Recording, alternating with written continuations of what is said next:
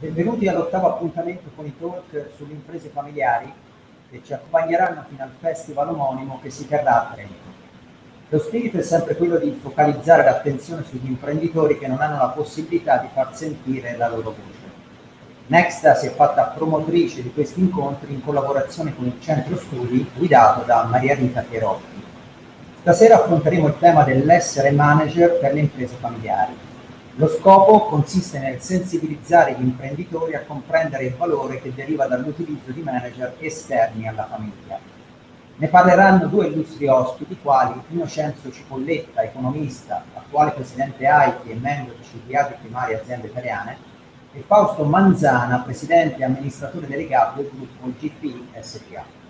Moderatore sarà Alberto Faustini, direttore di Adige ed Alto Adige. Come sempre il talk sarà intervallato da un contributo culturale. L'intervento in questione vedrà il contributo di Paola Monfino, fondatrice e direttrice della rivista Amadeus. Nexta è molto sensibile al tema di oggi, in quanto l'apertura alla governance di soggetti esterni alla famiglia è fondamentale per mantenere e creare valore per l'impresa, specialmente nel new normal che ci attende. A tale proposito, nella seconda parte interverrà Giulio Cerioli, presidente di Nexta. Invitiamo tutti gli spettatori ad inviare le proprie domande al numero WhatsApp 333 85 30 472. A questo punto lascio la parola ad Alberto Faustini per l'inizio della serata. Grazie, prego Alberto. Grazie Marco Sì, grazie anche per aver introdotto il tema, eh, che è uno dei grandi temi del nostro paese. Noi viviamo di imprese familiari e viviamo di manager che a volte guidano con successo queste imprese familiari, a volte invece fanno più fatica. Poi eh, capire se la colpa eh, sia dei manager o sia delle imprese non è facile, però abbiamo ovviamente i due lati della medaglia, quello straordinariamente positivo e gli esempi non mancano, e anche quello invece negativo di imprese che hanno fatto fatica in questo passaggio non semplice. Ed ecco perché avere oggi a questo tavolo virtuale un imprenditore come Fausto Manzana, che è anche il capo degli industriali trentini in questo momento, per cui ha uno sguardo certo sulla sua azienda, della quale è appunto anche amministratore legato, oltre che proprietario, e dall'altra avere lo sguardo di Innocenzo Cipolletta, che ha lavorato eh, su fronti molto diversi, pubblico e privato, eh, l'hanno visto protagonista in diverse stagioni, per cui è un manager di grande esperienza che ci può raccontare con due sguardi come ha visto questa situazione, perché a volte l'ha vista da protagonista la situazione, altre volte l'ha vista da testimone, ad esempio quando dirigeva Confindustria in anni non certo semplici. Partirei comunque eh, con il dottor Manzana anche per farci entrare di fatto nel suo, nella sua impresa, perché so che ha preparato anche alcune immagini per spiegarci cosa sia oggi GPI, perché noi la conosciamo bene, perché ormai ne parliamo molto spesso, però immagino che fra le persone che ci stanno seguendo non tutti sappiano esattamente e chi sia Fausto Manzana e cosa sia il colosso GPI. Prego Manzana. il colosso GPI. Ma eh, la mia è un'impresa familiare e, e, noi siamo nati in Trentino 30 e oltre anni fa, eh, da, appunto da un'iniziativa eh, singola e poi ci siamo quotati alla fine del, 2000, del 2016 all'AIM, siamo passati all'MTA alla fine del 2018, abbiamo pochi giorni fa superato, il gruppo ha superato 7.000 dipendenti e gestisce circa 8.500 mm, collaboratori tra modo diretto e indiretto. Ci occupiamo di informatica e servizi per la sanità e siamo per alcuni aspetti, dipendentemente da, da, dall'ambito su, con, sulla quale si vuole guardare il primo, il secondo e il terzo competitore nel nostro paese, abbiamo alcune cose che sono delle eccellenze in giro per il mondo e con queste lavoriamo in uh, circa 70 paesi in giro per il mondo ed abbiamo, abbiamo sedi nel nord, del Sud America, in Europa E questa è comunque un'impresa familiare a tutti gli effetti, insomma. Ecco. Perché lei, Presidente, è appunto anche amministratore delegato, ma la tentazione di chiamare un manager esterno c'è o magari di chiamarlo in un ruolo diverso da quello di amministratore delegato, ovviamente. Come, come, si comporta sul mercato in questo senso? Ma allora, cioè, intanto vale la pena forse ricordare che eh, il 93% delle imprese private è a carattere familiare, per cui c'è un founder e, e poi parte, parte l'avventura imprenditoriale. Eh, da rammentare che soltanto il 30% del, delle imprese riesce eh, a passare il testimone, per cui abbiamo una mortalità uh, del, del, 70% oh, di queste imprese. E il tema, il tema vero non è, secondo me, eh, l'essere impresa familiare, perché l'essere impresa familiare è un asset, è un valore, non è un disvalore. Il tema è per davvero la managerializzazione di queste imprese. Qua uh, noi nel nostro paese circa il 66% di queste imprese eh, familiari ha manager che arrivano dalla, dalla famiglia e diciamo l'altro paese che stenta, stenta comunque eh, managerializza decisamente più di noi è la Spagna con il 35%. L'UK è al 10% di provenienza familiare il management. Dopodiché per, per essere impresa familiare, ovvero avere la proprietà nelle mani della famiglia, è qualcosa che ci vede nella media del, delle nostre imprese e, ed in Europa. Quello che io considero comunque un grande tema è il fatto che le nostre imprese sono piccine, cioè questo è il grande tema, cioè tema che eh, se prendiamo, io ho in testa i numeri del nostro Trentino, ma sono abbastanza simili in tutto, in tutto il paese, eh, circa un 30% dei, dei, dipendenti del settore privato è su 330, anzi 329 a essere precisi, imprese. E il, il, resto, il resto 41.000 e oltre eh, partite IVA, imprese, eh, si distribuiscono circa un, uh, un, imprenditore e non arriva a due collaboratori. Questo è il grande tema. E la dimensione dell'impresa soprattutto se di carattere familiare, eh, non ha mezzi per andare all'estero, non ha mezzi per investire, eh, stenta ad innovare, non, non, si inserisce correttamente nella catena del, del, valore e questo comporta una serie di problematicità importanti. Ecco, questo è un po' il tema. Eh, però partirei dal fatto che essere impresa familiare è un valore, è un asset.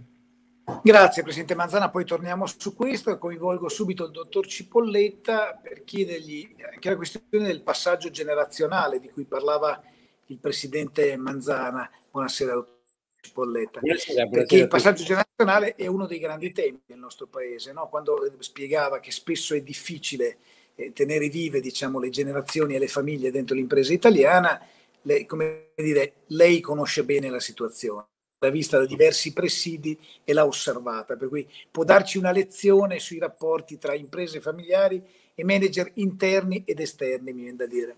Dottor Cipolletti. Grazie, buongiorno a tutti e mh, mm, devo dire che sono molto d'accordo con quello che ha detto eh, Manzana prima. Eh, voglio fare un piccolo ricordo di quando ero direttore generale della Confindustria. Eh, incontrai il direttore generale della mh, BDIF tedesco eh, con il quale discutevamo e io gli dicevo, ma noi il nostro problema è che abbiamo poche grandi imprese, siamo quasi tutte imprese familiari, eh, con eh, la famiglia ancora impegnata dentro l'azienda. E lui mi guarda e fa, ma veramente il problema della Germania è che i, i piccoli imprenditori, i medi imprenditori eh, hanno preteso di diventare tutti azionisti, si sono ritirati indietro, hanno chiamato un manager, lo hanno messo dentro l'azienda e il manager eh, non ha la stessa attenzione, la stessa passione che ha la famiglia e quindi le nostre piccole e medie aziende non vanno bene. Beati voi che avete ancora le famiglie che sono impegnate dentro le aziende. Allora mh, l'erba del vicino è sempre più verde, su questo non ci saranno dubbi, ma la realtà è proprio questa. Mh, il problema non è la proprietà perché poi la proprietà in qualche misura eh, in tutti i paesi la proprietà è familiare per la gran parte delle aziende mh, piccole, medie e anche, e anche di quelle grandi. Eh, e non è neanche la contendibilità, perché c'è stato un lungo periodo in cui si pensava che un'azienda contendibile fosse un'azienda più efficiente. Si diceva se il manager non gestisce bene l'azienda, il valore dell'azienda eh, crolla, vengono nuovi azionisti che se la comprano e cacciano via il manager per essere più efficienti un discorso che ha un suo senso. Poi nella realtà, se uno va a vedere quali sono i risultati delle aziende, trova che le aziende familiari con un controllo, ehm, diciamo, più forte, quindi meno contendibili rispetto a imprese che sono sul mercato contendibili, hanno risultati migliori eh, perché hanno una capacità di proiettarsi sul medio e lungo termine che invece un'azienda fortemente contendibile non ce l'ha. Quindi effettivamente il problema non è, risiede tanto né nella contendibilità né nella, nella famiglia, risiede nella capacità di gestire bene l'azienda e avere un progetto di crescita perché i mercati sono diventati sempre più vasti e sempre più articolati e complicati e quindi che, che, che il manager venga dalla famiglia o che venga dall'esterno deve essere qualcuno che è capace in qualche misura di eh, affrontare situazioni eh, più complesse. È ovvio che, ehm, come mi chiedeva eh, Faustini, c'è un problema nella famiglia che è il passaggio della generazione. Ehm, premesso che questo problema esiste anche nell'impresa manageriale, perché quando un manager se ne va poi si tratta di sostituirlo con un altro. Si dice che dentro un'azienda manageriale la, eh, eh, diciamo la, la, successione in qualche misura è, è prevista e prevedibile. Ecco, questo forse è vero, nel senso che ehm, un manager uno sa che può andarsene via per tanti motivi e quindi in qualche misura eh, si, ci si prepara eh, molto di più di quanto non ci si prepara dentro un'azienda e eh, troppe volte effettivamente eh, abbiamo visto aziende dove il eh, proprietario è rimasto fino a, a, degli anni molto inoltrati. Conosco un caso di una bella azienda che fa scarpe in cui il proprietario che aveva già 70, 78 anni eh, mi ha detto dice, adesso mio figlio sta assumendo un grande ruolo. Dico l'hai fatto amministratore delegato no no no per carità non lo l'amministratore delegato sono io. Allora se uno ha un figlio a 50-55 anni e non lo fa amministratore delegato e lo farà magari a 60 anni o 65 quando purtroppo qualcuno deve cedere il passo evidentemente eh, si pone un problema. E quindi il problema è questo qui, managerializzare un'azienda anche familiare, anche se eh, è la famiglia manager, in maniera da portare una successione più semplice. Per farlo, perché dico managerializzare? Vorrei spiegare molto brevemente questo concetto, che non si tratta di prendere un manager, né di, prendere un, né di trasformare in manager quello che è un membro della famiglia, ma si tratta di mettere in chiaro le procedure attraverso le cui vengono prese certe decisioni, essere trasparenti. Questo consente agli altri di capire come funziona l'azienda e quindi quando si tratta di sostituire una persona, questa persona non, sa anche quali sono le procedure che sono state utilizzate, le può anche cambiare, ma almeno ha un sistema proceduralizzato. Eh, mi ricordo un, un, vecchio manager, ma veramente bravo, un vecchio proprietario familiare molto bravo, che mi diceva Cipolletta, guardi, noi io le decisioni le prendo in famiglia, la mattina mi alzo, faccio colazione con mia moglie e decidiamo. E io gli dicevo, guarda, non è vero, stai dicendo una bugia, tu ti sei, hai passato notti e notti a rovellarti il cervello di come prendere una decisione. Alla fine non ne puoi più, ti alzi una mattina, la prendi la decisione, nessuno sa come è, qual è stata la procedura e alla fine succede che si, chi viene dopo non sa come comportarsi. È meglio che spieghi come stai facendo, perché hai fatto una scelta, è doloroso spiegarlo, ma è molto molto più importante. Grazie, dottor Cipolletta. Tra l'altro emerge che come dire, c'è il sistema Regina Elisabetta, lo chiamerei, no? quello dei passaggi di consegne un po' complessi. Eh, voglio chiedere al Presidente Manzana, Presidente Manzana, c'è un giusto... Prendiamo la GP, manager esterni eh, che hanno un peso anche nelle funzione anche di amministratore delegato. Cioè come si riesce a trovare un equilibrio fra i manager esterni che comunque ci sono anche nella sua azienda, nella sua piccola azienda, adesso dirò anche se io continuo a considerarlo un colosso, poi magari chiedo a Cipolletta inteso come studioso quanti dipendenti bisogna avere per diventare in Italia colossi. Però intanto chiedo a lei appunto il giusto mix. C'è, c'è un, un libretto per le istruzioni, Presidente Manzana? Ma io non credo che ci sia un libretto, le, un libretto di istruzioni per, per, fare questo. Il tema, il tema è avere eh, la consapevolezza che eh, da soli non si può crescere. Per cui il, la squadra, la, la prima linea di, di, GPI è fatta da una 30-35 persone. E, ed è da 30 a 35 persone da tempo. È chiaro che eh, la seconda linea eh, è fatta di 300-350 persone, cioè, per cui stiamo parlando di una struttura. E come osservava Cipolletta, cioè se eh, uno non ha delle procedure chiare, non, non, esiste la possibilità poi di enucleare il ruolo, le funzioni no? uh, e, e, poter provare a sostituire eh, quel manager o quel amministratore o quel diciamo direttore.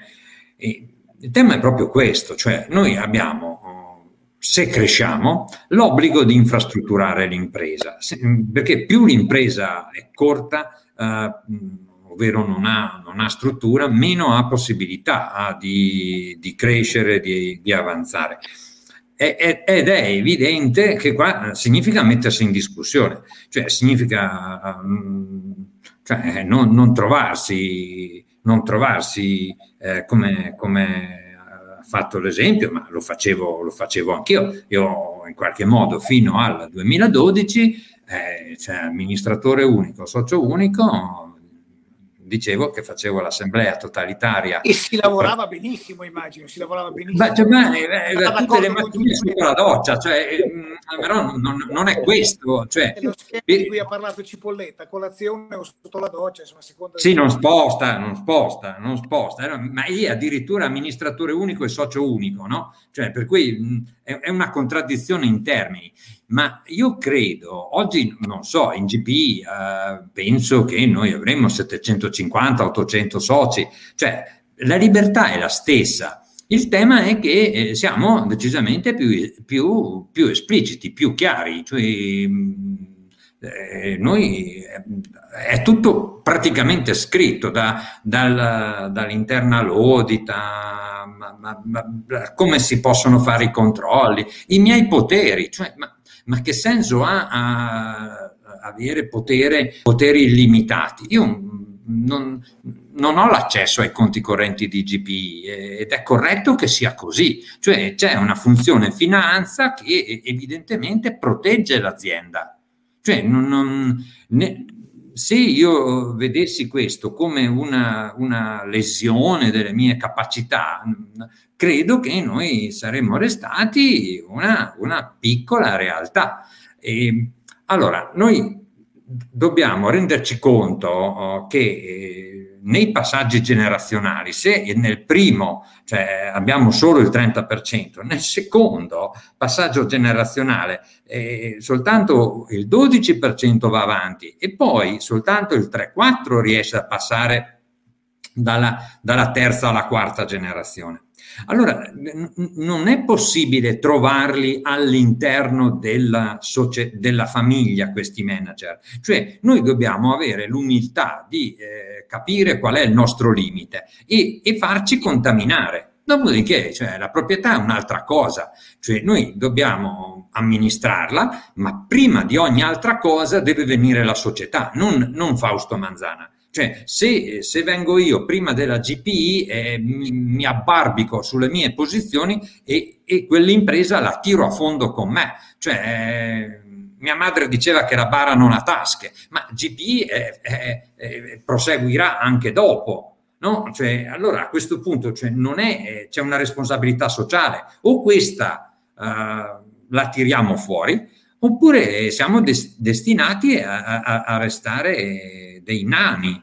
E questa cosa qua è un grande peccato perché noi abbiamo del, un'inventiva e una capacità anche gestionale, è interessantissimo quanto ha detto Cipolletta, cioè le imprese familiari non investono a tre anni, investono a 30 anni ma non c'è un cioè, fondo. A generazioni, a generazioni. A generazioni, non c'è un fondo che investe a 30 anni. Io non l'ho ancora trovato.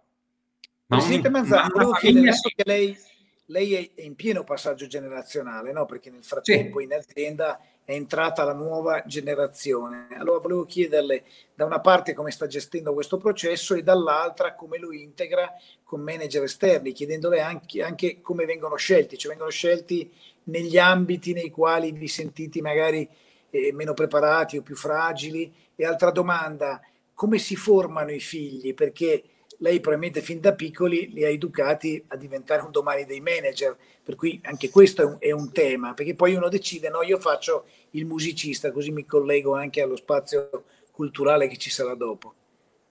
Ma eh, diciamo che le battaglie generazionali partono Hmm. cioè, e, e, le si gestiscono. Cioè, mio figlio mi ha detto certo giorno non faccio la tua vita, vado via di casa, eh, ho trovato lavoro da un'altra parte e non ho nessuna intenzione di eh, proseguire con gli studi. Questo è stato l'aperitivo, insomma, no? cioè, per cui, però eh, però dopo, dopo evidente io non ho mai pescato, lì ho dato tutta la lenza che riuscivo a dare perché avevo capito che erano comunicazioni di servizio e non erano e non era una, possibile una discussione e poi pian pianino pian pianino si recuperano queste, queste posizioni.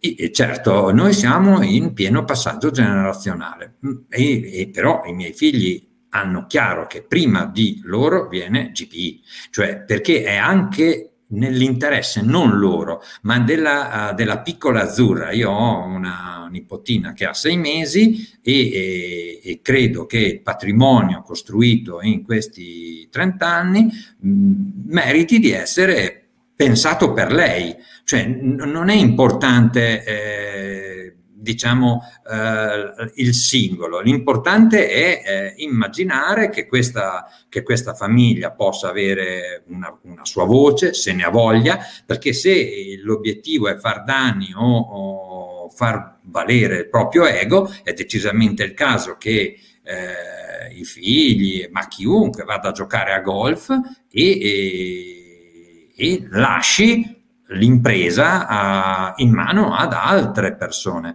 perché, perché penso che il fine dell'impresa sia l'impresa, non tanto la cifra in basso a destra. Cioè, importante, ma non è eh, quello che ci deve spingere. Dottor Cipolletta, due domande, un'osservazione e una domanda. Uno, il passaggio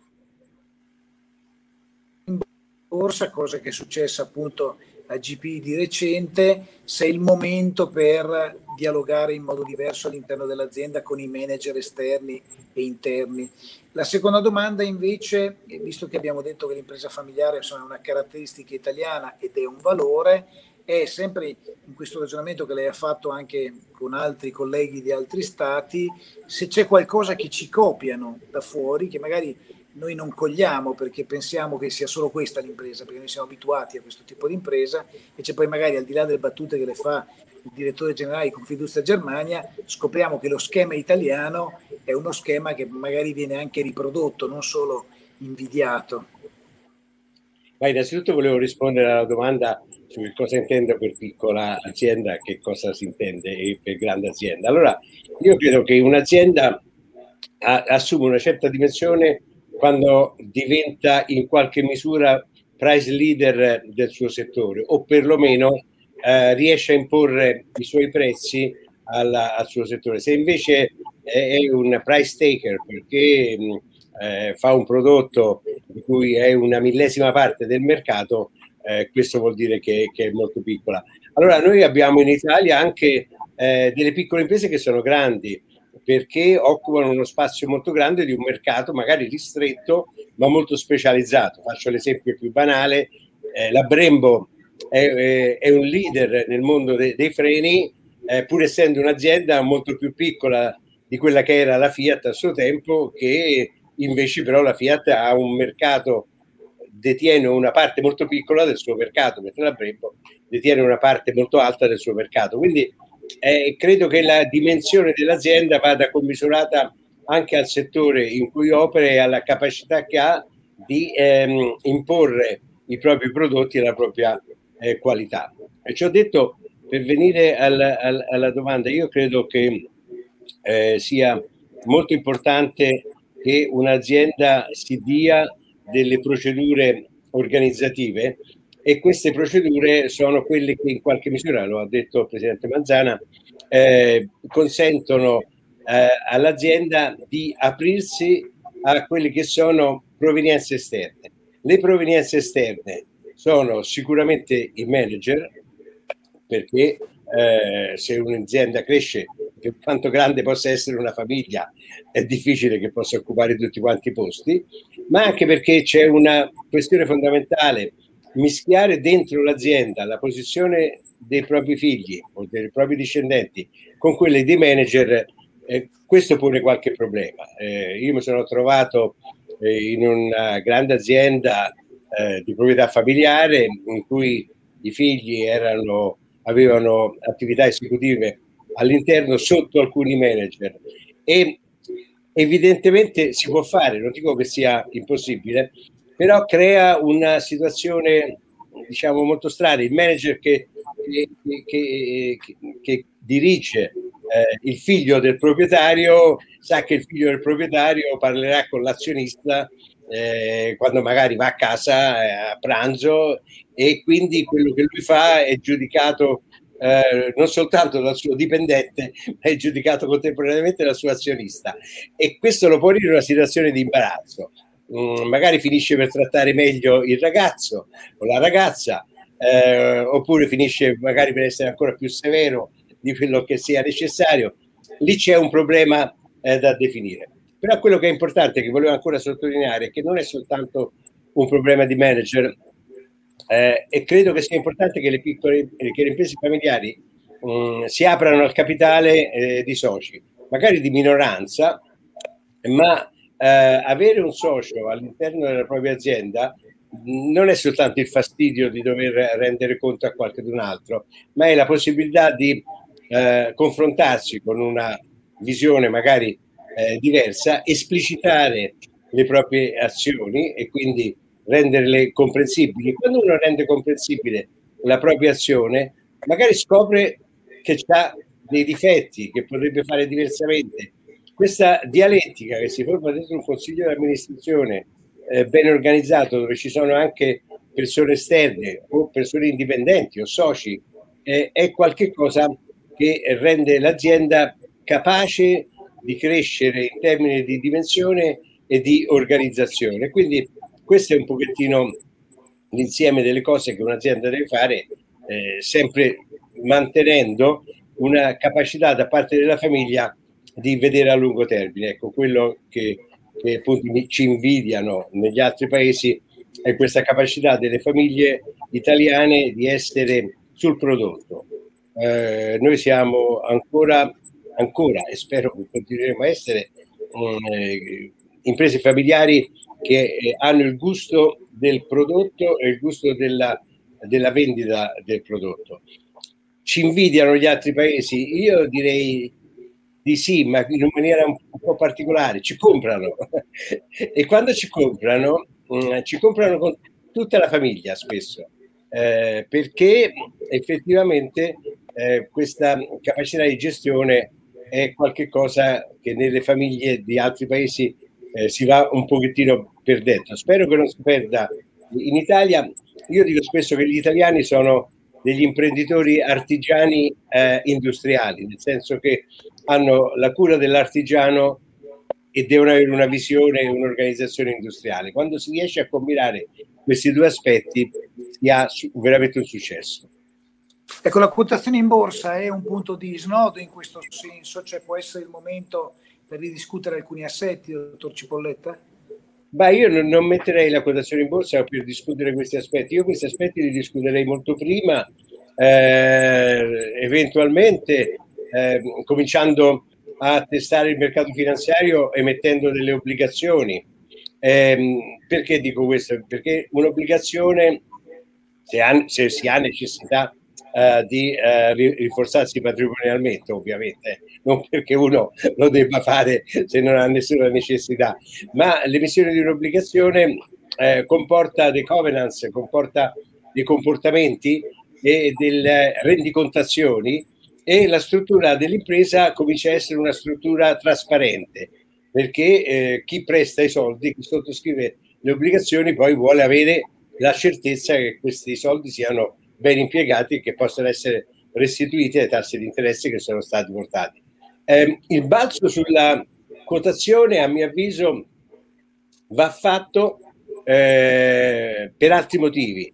Eh, un primo e principale motivo teorico ma anche pratico è quando un'azienda vuole fare un aumento di capitale abbastanza significativo per fare un'operazione eh, di acquisizione, ad esempio. E in questo caso prende capitali dalla borsa perché è meglio prendere equity che non prendere, che non prendere debito quando si vuole fare un tipo di acquisizione di questo genere. L'altro aspetto che ricorre spesso nell'ambiente delle imprese familiari di una certa dimensione, si ricorre alla borsa quando si vuole liquidare una parte della famiglia, eh, perché legittimamente alcune parti della famiglia possono non essere interessati al mantenimento della proprietà 9 volte su 10 l'impresa familiare eh, ha tendenza a non distribuire di, dividendi, questo è, è, un altro elemento che secondo me andrebbe rivisto. Eh, bisogna remunerare il capitale. Eh, spesso l'impresa familiare, ehm, diciamo la famiglia eh, si, ehm, si, paga con gli stipendi in qualche misura, giustamente eh, perché lavora, e, eh, e, e lascia tutto dentro l'azienda se però c'è un ramo della famiglia che non è coinvolto nella, nella gestione, ha una proprietà e questa proprietà non gli rende granché, e evidentemente a questo punto è legittimo che questi qua vogliano cedere. Ecco, allora o si fa una politica di remunerazione anche del capitale da parte di coloro che non hanno eh, impegni di gestione, oppure si va in borsa e a questo punto eh, chi ha delle azioni quotate in borsa deciderà se eh, mantenerle, se venderle, comunque bisognerà remunerarle, quindi si ristabilisce una situazione. Però io credo che sia importante che anche un'impresa familiare, specie se il suo capitale è suddiviso su più membri della famiglia, ragioni in termini di dividendi da distribuire.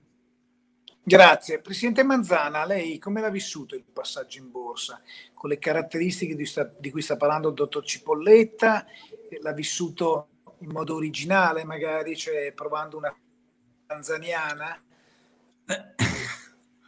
No, diciamo che le motivazioni che hanno spinto GP a quotarsi erano esattamente quelle che, che ha appena detto il professor Cipolletta, cioè noi abbiamo emesso ancora nel 2013 eh, dei, dei, primi mini bond, cioè tra i primissimi nel, nel paese ed è un primo passo. e l'ingresso del fondo è stato un altro passo, la questione della quotazione è stato un terzo passo. Poi farsi riconoscere effettivamente il proprio valore in borsa è decisamente incidentale, no? cioè, per cui trovare una, una quadra tra la capitalizzazione di borsa e il valore implicito della società è, è una cosa così non, non, non, non, semplice. Il nostro poi è anche, soprattutto in questo momento, un mercato dove, dove i delisting sono rilevanti per, proprio per questa incapacità uh, di valutare le, le, le imprese. Tante, tante vanno, tantissime imprese sono in mano a, a, fondi, a fondi stranieri che si comprano famiglia compresa, che, che, rimane, che rimane, lì, a volte la, eh, si, compera, si, comprano le nostre, le nostre, imprese anche per farle sparire dal mercato, perché sono, sono un fastidio per loro. No? E questo, e questo è, è secondo me un tema perché le nostre imprese costano molto meno rispetto, rispetto ad altri, i moltiplicatori in Italia sono eh, di valorizzazione, sono abbondantemente sotto il 50%, anche, anche più eh, rispetto a, all'Europa, alla Germania. E, e, però io tornerei ancora a, a una definizione cioè, che, che, proprio sta al titolo di questo, di questo incontro, cioè la managerializzazione, cioè la Germania ha più imprese familiari del, dell'Italia. Il tema è che eh, noi abbiamo oh, il triplo dei manager eh, della famiglia rispetto alla, alla, Germania, cioè per cui la Germania accetta meglio, no? Anche se poi il eh, presidente della, della BDI eh, ha, ha, esplicitato che eh, eh, non, non no? cioè, i manager non, non, si curano così tanto dell'impresa quanto lo fanno quelli della famiglia, però cioè, questa, cosa, questa cosa lascia il segno e lascia il segno secondo me nella dimensione, cioè nel momento in cui noi parliamo di impresa che, che cresce, cioè famiglia o non famiglia, eh, abbiamo l'obbligo di strutturarci e se abbiamo l'obbligo di strutturarci, eh, la famiglia non può coprire ogni, ogni sedia dal, dal, CFO, finanza, personale, produzione, marketing, commerciale, non, non esiste questo. Ed ecco perché io metto l'accento sulla dimensione dell'impresa più che eh, sull'essere della famiglia. Benvenga la famiglia, benvengano gli investimenti della famiglia. Insisto, l'unica che investe sulla, per la generazione futura, non tanto, non tanto, per i tre anni, i cinque anni, anche i patient uh, fund.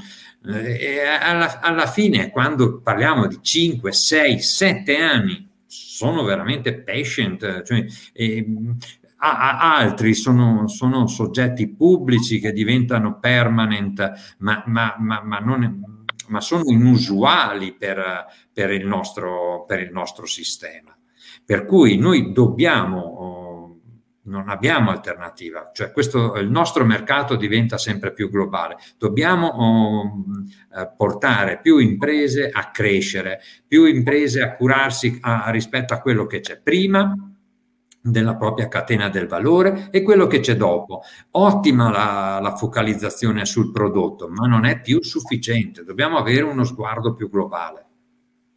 Volevo chiedere una cosa, Presidente, i manager esterni, come li scegliete? Chiamate Next, vi fate dare un consiglio, chiamate cacciatori di teste, avete un vostro metodo per capire come ci si inserisce in Italia in un'impresa familiare come la sua? E questo, questo, è un grandissimo tema, cioè questo è il tema dei temi, cioè, peraltro nella, io penso, io credo che entrare direttamente a contatto con, con la, famiglia, cioè sì, è un problema per, per, la famiglia, ma è anche un problema per il manager, cioè non, nel momento in cui io ho un CEO o un amministratore delegato uh, che, eh, che, in qualche modo è espressione di, di, quella, di, quella, di quell'assemblea dei soci, no? Cioè, eh, beh, insomma, cioè, posso cambiare io manager, ma può cambiare prima, può cambiare anche lui. L'impresa può essere scalata, l'impresa può essere gestita anche in un modo, in un modo diverso. Per cui cioè, in, è tutto molto più fluido, ma abbiamo un contesto diverso. Sceglierli, eh, noi qua abbiamo poi almeno nella mia testa c'è anche tanto il rispetto della, della persona, del manager, per cui cioè, sono sempre anche molto attento a, a, alle, alle, storie di, di vita e, e, e abbiamo, cioè, abbiamo, dei direttori che sono dei direttori quando eravamo in 200, adesso che siamo 30-40 volte eh, questa, questa, questa, questa, cifra sono ancora direttori.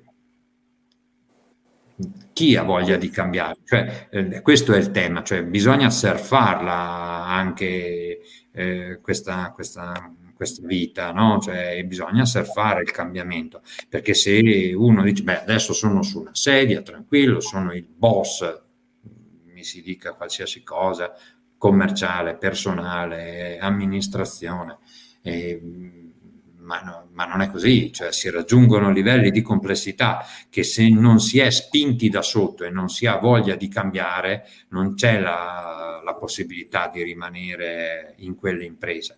E io ho 62 anni e purtroppo ho a volte più voglia di cambiare io che tanti giovani, insomma, cioè, per cui anche qua il rischio di sbagliare è molto, molto elevato, molto elevato. Grazie. Dottor Cipolletta, su questo, no? perché adesso apriva uno scenario nuovo, no? cioè quello della modernità dei grandicelli, chiamiamola così. No? Cioè l'impresa familiare ha in realtà ancora nel, nel, padre dell'azienda quello che ha più idee, quello che è un vulcano. No? Allora mi chiedo, da una parte, come si può consigliare un imprenditore come Manzano, un imprenditore appunto se deve avere qualche manager esterno che può aiutarlo in alcuni processi.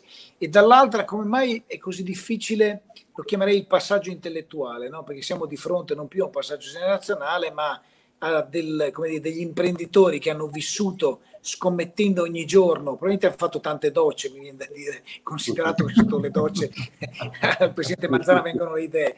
Dico, e perché è così difficile oggi invece magari abbiamo dei giovani molto formati che però non riescono ad avere tutta questa fantasia, questa visione, mi verrebbe voglia di dire. Dottor Cipolletta.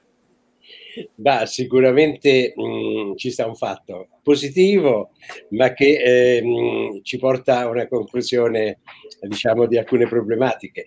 Eh, si vive più a lungo e, e, e, lasciatemi dire, si vive bene più a lungo, nel senso eh, che si sta meglio.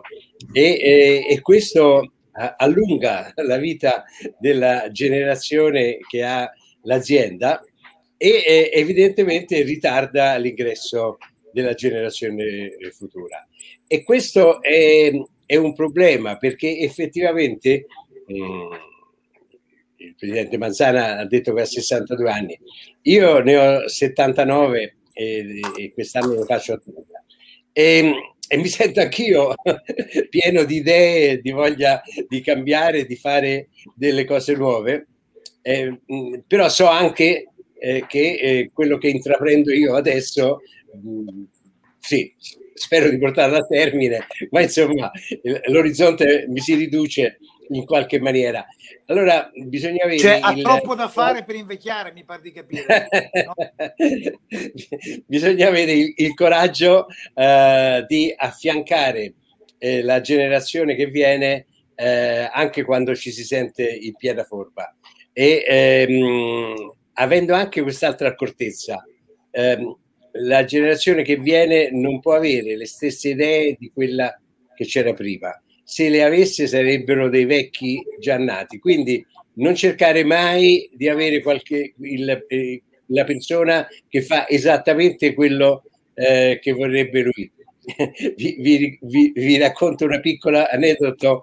Eh, io sono stato presidente della Marzotto e avevamo Valentino il marchio Valentino, e eh, Valentino non trovava un suo successore. E un giorno mi disse, ma ho tanta roba in archivio, non riesco a trovare un giovane che venga con me in archivio mio e lo sappia valorizzare. E io gli ho detto, ma se un giovane va a valorizzare il suo archivio, che giovane è? Quello è vecchio, più di lei a questo punto. Allora bisogna capire che mh, la generazione che viene dopo deve avere delle idee diverse, ovviamente deve avere la gradualità, la capacità di implementarle e tutto questo è molto difficile. Il passaggio generazionale non è semplice. Non facciamoci l'illusione che ci sia una ricetta. Uh, al tempo stesso la famiglia è la più grande chiedo scusa, ci fosse la ricetta cioè che consiglio darebbe al presidente Mazzara non, c'è la, non c'è la ricetta bisogna avere cioè. fiducia eh, guardare le cose da lontano allentare le briglie eh, a, a, continuamente piano piano che ne so come quando si insegna a un bambino a andare in bicicletta gli si mette la mano dietro sul sedile e la si leva senza dirglielo e poi piano piano ci si sta fermi e lo si vede correre. Ecco, per cui la lenza, la lenza del presidente Manzana diventa una insomma. Presidente Manzana.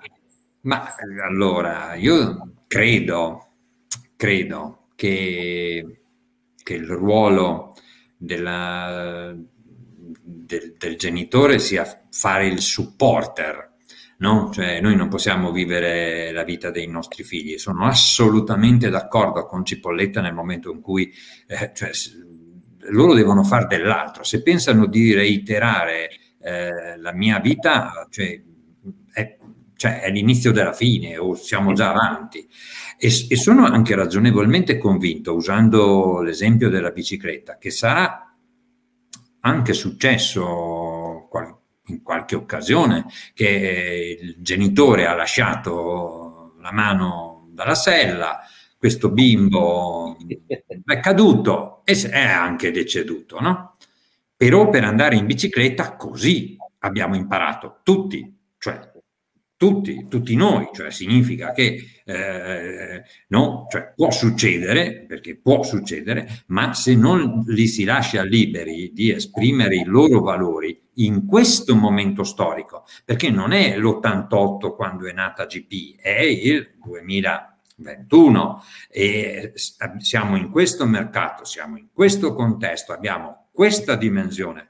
Allora, cioè, questa è un'altra avventura cioè, e, e questa cosa merita di essere vissuta in un modo diverso, per cui in qualche modo, cioè quello che serve, penso, eh, che quello che serva, serve il coraggio di rallentare un po', lasciarli andare, fare dei passettini indietro, fare dei passettini a lato nel momento in cui chiedono di entrare in qualche nuovo consiglio di amministrazione eh, incentivarli, non, non, non valutare, ma, ma, perché si facciano esperienza. E la stessa cosa vale anche per i giovani eh, manager. Cioè, nel, mentre eh, si cresce, si cresce non solo per linee interne, ma anche per linee esterne, e, e lì dentro ci sono manager. Il tema è che molto spesso non si riesce a vederli questi manager. E, e allora scoprire un talento è come scoprire una, un, un, nuovo motore per, per, la propria impresa. Ecco Presidente allora... Abbiamo, abbiamo, terminato i nostri 50 minuti, però faccio una domanda a lei e al dottor Cipolletta. Ma spingete la bicicletta in egual misura se a bordo c'è un figlio o c'è un manager esterno? O qualcuno è senza bicicletta? Cioè per capire, cioè queste possibilità, queste chance vengono date in egual misura? Ma un manager esterno uno immagina che sia una persona già preparata e quindi... Che sa già pedalare. Che sa già pedalare, sa, già pedalare. Il figlio eh, immagino che lo si prende prima e, e, lo si mette quando saprà pedalare.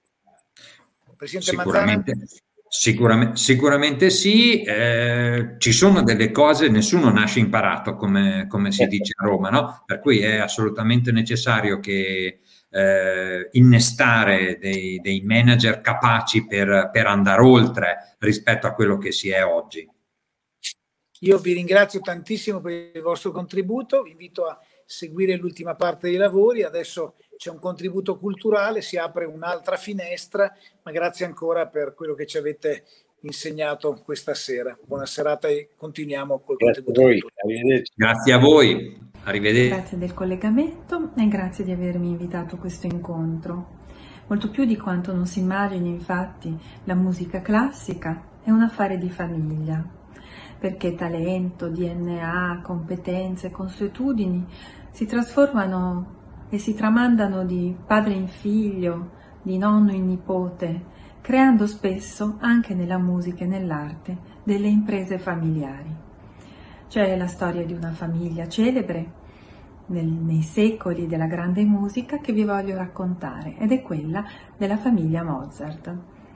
Il mitico Wolfgang Amadeus Mozart, infatti, era l'ultimo figlio, il settimo, dell'unione tra Leopold Mozart e Anna Maria Pertl. Erano nati sette figli, ma solo due ne sopravvissero, gli ultimi due, il minore, Wolfgang Amadeus, e la sorella maggiore di cinque anni, Anna Maria detta Nannerl, Nannarella. Eh, ben presto il padre dei due bambini, Leopold, che era un violinista, compositore e didatta di medio talento, un buon musicista ma non eccezionale, si accorse invece dell'eccezionale talento dei due piccoli, che fossero due bambini prodigio, Nannerl al fortepiano e Wolfi al violino come il papà dopo che ebbe visto anche che facendoli esibire in alcune case di nobili austriaci tra Vienna e Salisburgo, dove la famiglia Mozart allora viveva, eh, il guadagno di due settimane era superiore a quello di un anno di normale stipendio, con la moglie Anna Maria decisero di intraprendere un viaggio nelle corti d'Europa. Nel 1763 partirono e rientrarono nel 1766. Nulla li fermò, maltempo, vicissitudini, contrattempi, malattie, i piccini presero anche il tifo. La famiglia Mozart fu dapprima a Monaco di Baviera, poi a Francoforte, due volte a Parigi, a Londra quasi per un anno, poi nei Paesi Bassi, a Amsterdam e all'Aia. Ovunque successi, eh, complimenti, i piccoli Mozart vennero tenute, tenuti sulle ginocchia dei grandi d'Europa, frequentarono le corti, fu uno straordinario successo e anche una straordinaria avventura, seppure con i suoi alti e bassi. Ma il gioco per Nannerl finì al compimento dei suoi 18 anni quando nel 1769 Wolfgang e il padre Leopold intrapresero il primo dei tre viaggi che li avrebbero portati in Italia e che toccarono anche il Trentino, Rovereto, Bolzano e dintorni, Nannerl non c'era. Aveva compiuto 18 anni e il suo destino si era compiuto con lei. Doveva sposarsi, avere dei figli e poi si sarebbe occupata dell'anziano padre. Nel 1778, infatti, eh, Anna Maria, la madre, accompagnò Wolfgang a Parigi in un viaggio e lì si ammalò e morì. Da quel momento nulla fu come prima. Wolfgang scriveva a suo padre e a sua sorella, si è spenta come una candela e lì si spense anche qualcos'altro in famiglia il collante, l'unione. Il giovane Wolfgang voleva trovare la sua strada, andò via da Salisburgo, eh, scelse il teatro musicale, voleva decidere che musicista essere, che musica comporre, con chi comporla. E Nannerl, ormai presa dal suo ruolo di madre, forse non perdonò mai al fratello maggiore i suoi successi e al padre di averle fatto rinunciare alla musica, anche se poi dopo la morte di Wolfgang, fu custode attenta e premurosa della sua memoria. Cose che accadono nelle migliori famiglie, appunto. Grazie mille, a voi la linea.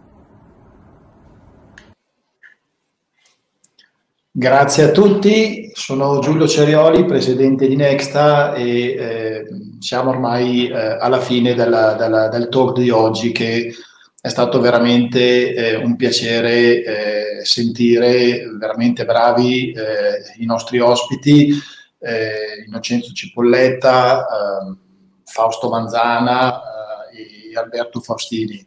È stato molto entusiasmante sentirvi, vedere quando eh, parlavate tra voi e anche la parte finale eh, quando è stata dedicata al passaggio generazionale, quindi alle nuove generazioni, quindi ai giovani che sono veramente un tema caro a tutti noi perché sono il nostro futuro, il nostro valore aggiunto. Eh, veramente è stato molto bello eh, sentirvi e di questo vi, vi ringrazio a nome, a nome di Nexta grazie anche a Paola Molfino che appunto ci ha eh, intrattenuto in questo momento finale come appunto ospite culturale. E quindi eh, che dire, siamo all'ultimo dei nostri talk eh, siamo appunto in fase finale, mi è stato chiesto di essere sintetico e, e voglio e desidero esserlo, per cui lascerei la parola a, all'amico Andrea Dios che, che, ringrazio perché a nome di Nexta eh, faccia questo closing finale. Vai Andrea. diciamo che intanto non possiamo che ringraziare stasera, è stato veramente un bel salotto, divertente, pieno di spunti, personaggi estremamente interessanti, per un'idea che, ricordiamolo Giulio, è nata veramente come sono nate tante imprese familiari nel garage. Vero, Questa vero. No? è nata così, quasi come uno scherzo, come una sfida, pensate all'orario 21, mettersi a qualcosa che è la cultura all'interno delle imprese familiari, ma giustamente Nexta stessa è stata ed è nata da una scommessa di di, di, tre professionisti non c'entro io, non sono io colpevole, sono altri che non sei, questa bella cosa. Sei correo e compartecipe. e eh, la cosa più interessante è che proprio Next ha questa ambizione, devo dire, entusiasmante, di inserirsi nella catena del valore delle imprese. Quindi questo è stato un bel assaggio di questo talk, eh, c'è questa prospettiva sul futuro di ricominciare poi perché accompagneranno verso quello che era un appuntamento che non è di Nexta è promosso, sostenuto da Nexta, ma in realtà vuole essere una, una sorta di casa per le piccole e medie imprese, imprese familiari, che culminerà con questo grande evento del festival. Quindi che dire, grazie Giulio, mi sono divertito, è stato qualcosa di diverso, è stato qualcosa di entusiasmante, non deve finire qui. Caro Presidente, non deve,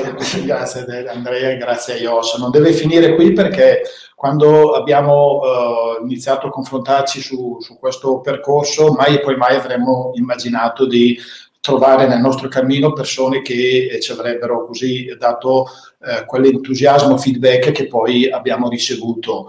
Ringrazio tutti gli ospiti che abbiamo avuto, che rappresentavano appunto le imprese, eh, sono venuti eh, da noi, hanno mostrato la loro faccia, che era la cosa alla quale noi più tenevamo, perché lo spirito e eh, quello che volevamo con questo evento era consentire agli imprenditori di raccontare se stessi, di mettere la faccia in questo momento anche di, eh, così, eh, diffico, di, di, difficile e anche di isolamento, eh, volevamo proprio questo e ci siamo riusciti. Li ringraziamo anche perché eh, ogni, ad ogni talk abbiamo da loro imparato e abbiamo anche ehm, capito che dovevamo trovare la forza sempre di migliorarci. Il ringraziamento va, va, esteso anche naturalmente agli ospiti culturali che hanno creato il format di, di, di questo evento, eh, così come eh, vorrei ringraziare il centro studi eh, di Nexta che ehm, in maniera indipendente ed autonoma ha sempre eh, dato consigli e eh, sollevato le varie criticità che volta per volta ehm, ritenevano di, di, di, di, dirci, ma vorrei anche ringraziare chi è stato un po' dietro le quinte, perché come in ogni situazione c'è chi ha visibilità e chi non ha visibilità. E eh, quindi ringraziare Angelo Conte che eh, è stato veramente il nostro direttore, eh, il nostro driver di tutto, ehm, Marco Palamidessi che eh, mio socio di Nexta, ma che è stato l'ideologo di questa uh, manifestazione, di questa serie di talk, e anche Antonio Gravidi, che è il regista che ci ha consentito poi anche la, la, la, la, la, la, migliore rappresentazione in streaming ehm, sul canale YouTube di tutto quello che andava in onda e eh, anche eh, la, chi ci ha assistito nella comunicazione, quindi l'agenzia di comunicazione Valletta.